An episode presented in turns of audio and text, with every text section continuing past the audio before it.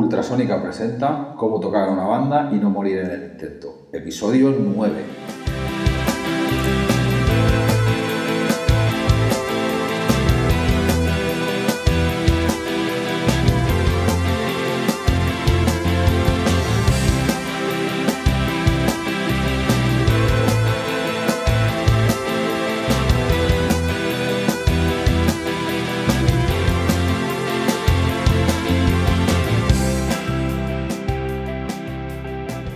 Bienvenidos al podcast de Ultrasónica, un podcast donde os contamos los entresijos de tener una banda de música. En este capítulo vamos a hablar sobre los pedales y sobre los efectos y todo esto.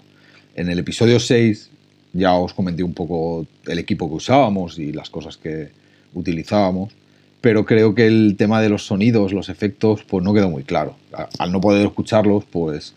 pues claro, explicarlo así, un sonido muy, es muy complicado. Entonces, os comenté hacer un vídeo y tal, pero por problemas técnicos no, no he podido hacerlo. Lo que voy a hacer ahora es poneros el, los sonidos para que los reconozcáis y para que eh, entendáis lo que os explico.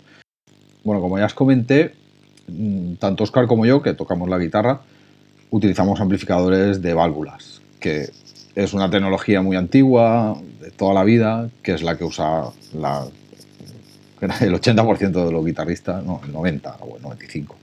So, eh, sacan un sonido muy bueno, a diferencia de la, la otra tecnología que hay, que son los transistores y, y los digitales.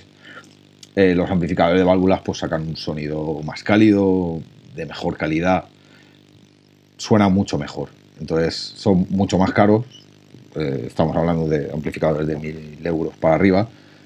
Eh, los amplificadores de transistores a lo mejor valen cien euros, o sea, hay una diferencia de precio muy, muy alta, pero la calidad es, es muy grande, hay una diferencia tremenda. Entonces usamos amplificadores de válvulas, yo uso un Fender, Óscar usa un Vox y pues un sonido muy bueno.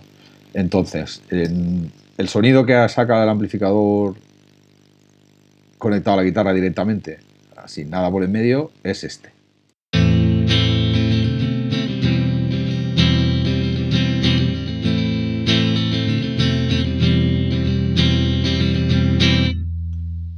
¿Y qué hacemos nosotros en Ultrasónica en los amplis, en los sonidos de guitarra? Pues le metemos pedales. Con los pedales, ¿qué haces? Pues que modificas el sonido que sale del amplificador. Entonces, eh, el, uno de los más importantes es la distorsión. Distorsión, hay varios tipos de distorsión. Hay unas más sucias, más limpias, más guarrillas. Entonces, uno de los principales pedales de distorsión que usamos son los overdrive. Los overdrive es una distorsión más suave, que lo que hace es que calienta las válvulas. ¿No? Las válvulas son como una especie de bombillas que se calientan. Entonces el, el overdrive las calienta, pero no las satura demasiado y queda un sonido distorsionado más sutil. Algo, digamos, así.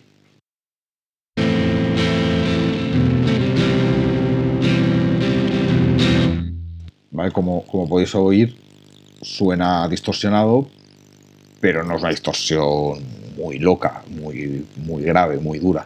Es una distorsión que está muy bien para enfatizar ciertas partes, a lo mejor para algunos arreglitos de guitarra darle un poquito más de potencia. Entonces, es un recurso muy habitual el, el usar la, el overdrive. Luego están, hay distorsiones más cañeras, ya lo que son distorsiones, distorsiones, que es muy común en, en los sonidos de guitarra más duros. Yo, por ejemplo, el que más utilizo es el R A T, que es uno, una distorsión muy clásica de toda la vida que usa un mogollón de grupos famosos, desde Blur hasta Radiohead, y que suena algo así.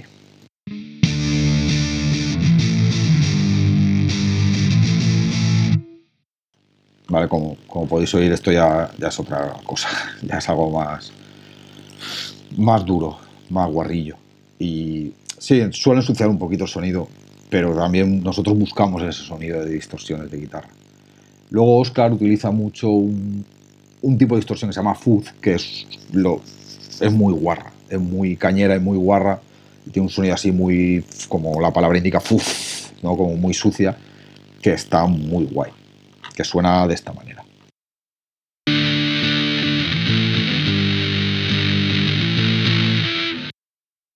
Esto ya es Destroyer. Esto ya es una distorsión seria, seria. Vale, Dani también, en el bajo, Dani también utiliza overdrive para eso, para enfatizar los estribillos, para dar un poco más de chicha, un poquito más de caña. Y suena muy guay. Como no tengo el bajo a mano, pues no puedo grabar el bajo, pero vamos, os podéis hacer una idea de, de cómo puede sonar. Bueno, esto con respecto a los, a los efectos de distorsión, ¿vale? Que metemos por pedales. Hay otros amplificadores que los sacan el amplificador, pero nosotros, nuestra filosofía de sonido de, de instrumento es el conseguir un limpio que salga del amplificador, un muy buen limpio, y luego modificar ese limpio con los pedales. Entonces, aparte de las distorsiones, pues hay un montón de efectos que se llaman de modulación, que ya distorsionan y no distorsionan, sino que modifican el sonido en sí. Hay delays, hay phasers, hay chorus, reverbs, tremolos, hay un montón. Entonces, por ejemplo, chorus, concretamente nosotros no utilizamos, Oscar y yo, pero Dani al bajo sí que utiliza un chorus. Un chorus es, la palabra en castellano sería un coro, ¿no? Hace como un pequeño retardo del sonido y, bueno, en vez de explicaros lo que no lo vais a entender, lo escucháis.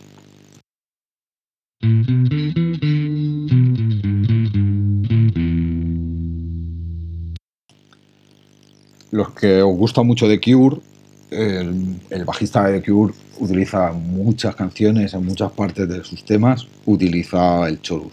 Es un sonido muy característico de ellos y suena muy guay. Entonces, Dani, pues, en, en ciertas partes de ciertas canciones, pues lo utiliza y le da un, un rollito muy chulo. Luego, más efectos de modulación. Pues yo, por ejemplo, utilizo mucho el tremolo. Es un efecto que me gusta mucho. El tremolo lo que hace es que, digamos, que sube y baja el volumen. Entonces, suena como cortado. Suena tal que así.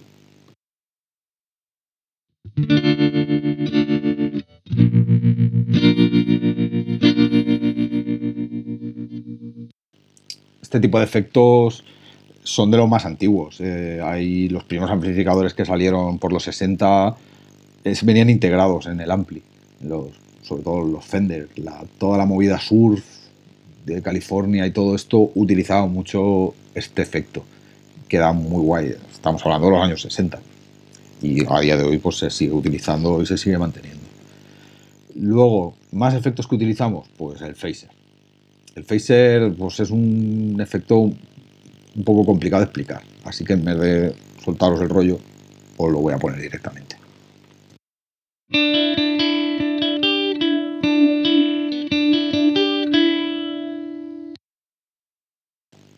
Es un efecto que a mí me encanta, eh, me gusta muchísimo. De hecho, el pedal que tengo es un clásico, que es el, el Phaser noventa de, de Dunlop, que es un pedal que, vamos, ha usado todo Dios. Si, por ejemplo, os gusta Incubus, Incubus, el guitarrista de Incubus lo usa un montón. Y es, es así un poco marciano, un poco espacial, y está muy guay. Tampoco hay que abusar de él. Yo lo uso en, en sitios muy concretos, en arreglos muy determinados, en sitios donde hay sitios que vale y sitios que no vale. Entonces hay que tener un, mucho cuidado con este pedal de no abusar con él, porque queda un poco extraño. Más cositas. Tenemos el... El delay.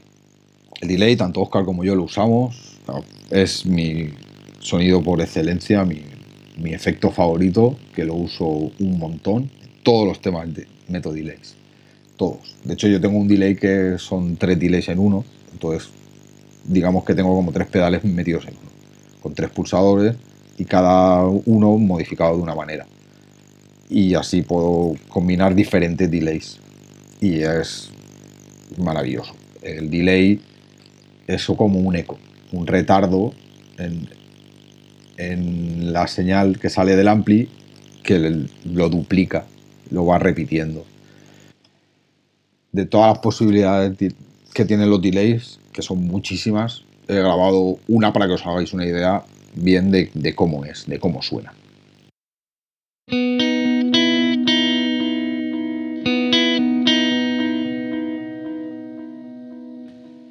Este efecto lo habéis oído en millones de canciones, de millones de grupos.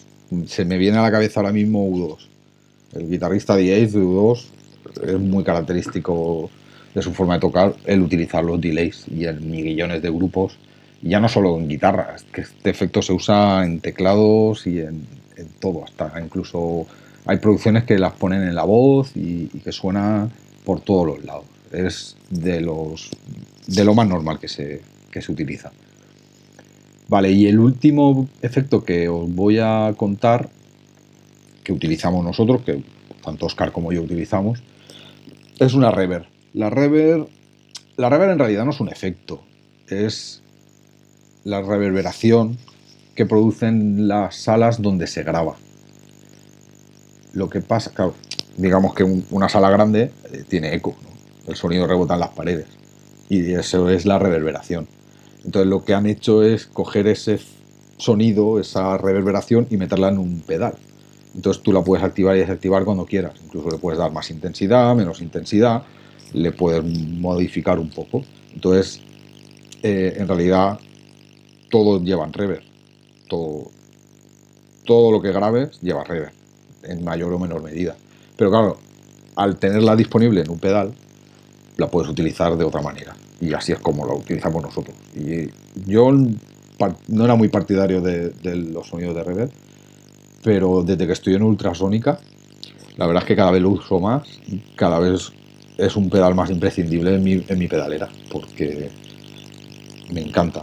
Le, poco a poco le he ido cogiendo el cariño. Es que el poder modificar ciertas partes con este efecto es increíble, queda maravilloso. Sobre todo en sonidos limpios, donde a lo mejor hay algunos temas que hago unos arpegios o son cosas muy sutiles, le mete la reverb y le da como otra dimensión, le da un... es otro nivel, es otro nivel. Entonces saber utilizar bien la reverb es súper importante y para nosotros en Ultrasónica la, us- la usamos bastante. La reverb suena de esta manera.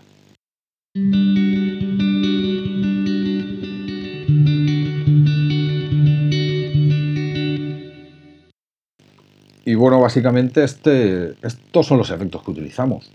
Eh, utilizaremos más en el futuro porque esto, esto es un vicio. Cada vez quieren más pedales, cada vez quieren más sonido.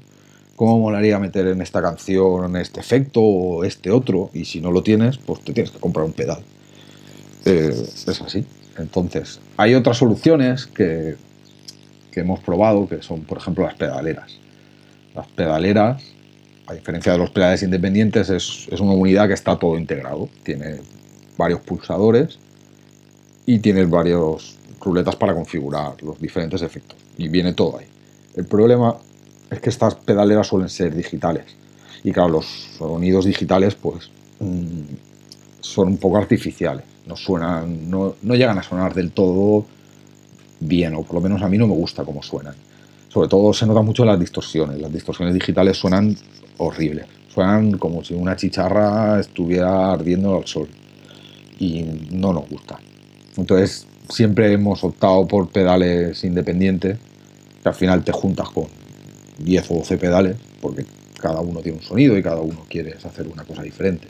Lo bueno es que es eso, es que eres, es de mejor calidad, o por lo menos a mí me parece que son de mejor calidad. Y al final lo que buscas es un sonido concreto de un pedal concreto y es el que te compras. Las pedaleras, pues si tienes cincuenta mil millones de posibilidades, al ser digital está todo programado y puedes meter lo que quieras, pero no, no me acaba de gustar cómo, cómo suena. Entonces nada, poco a poco iremos adquiriendo más pedales, cambiando.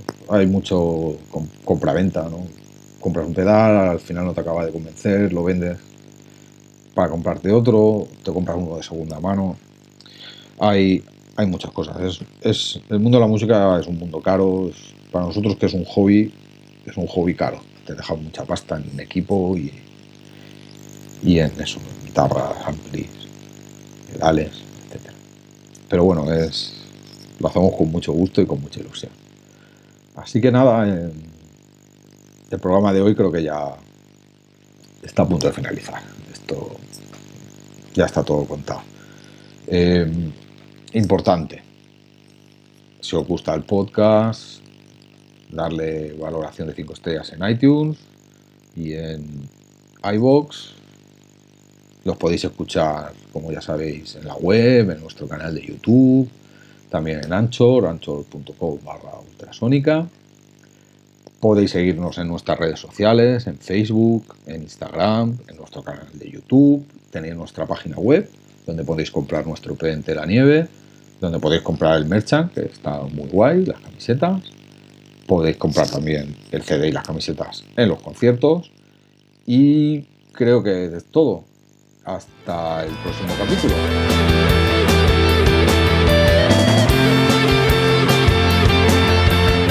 Estaros atentos a las redes sociales porque el mes de mayo y el mes de junio van a ser dos meses moviditos.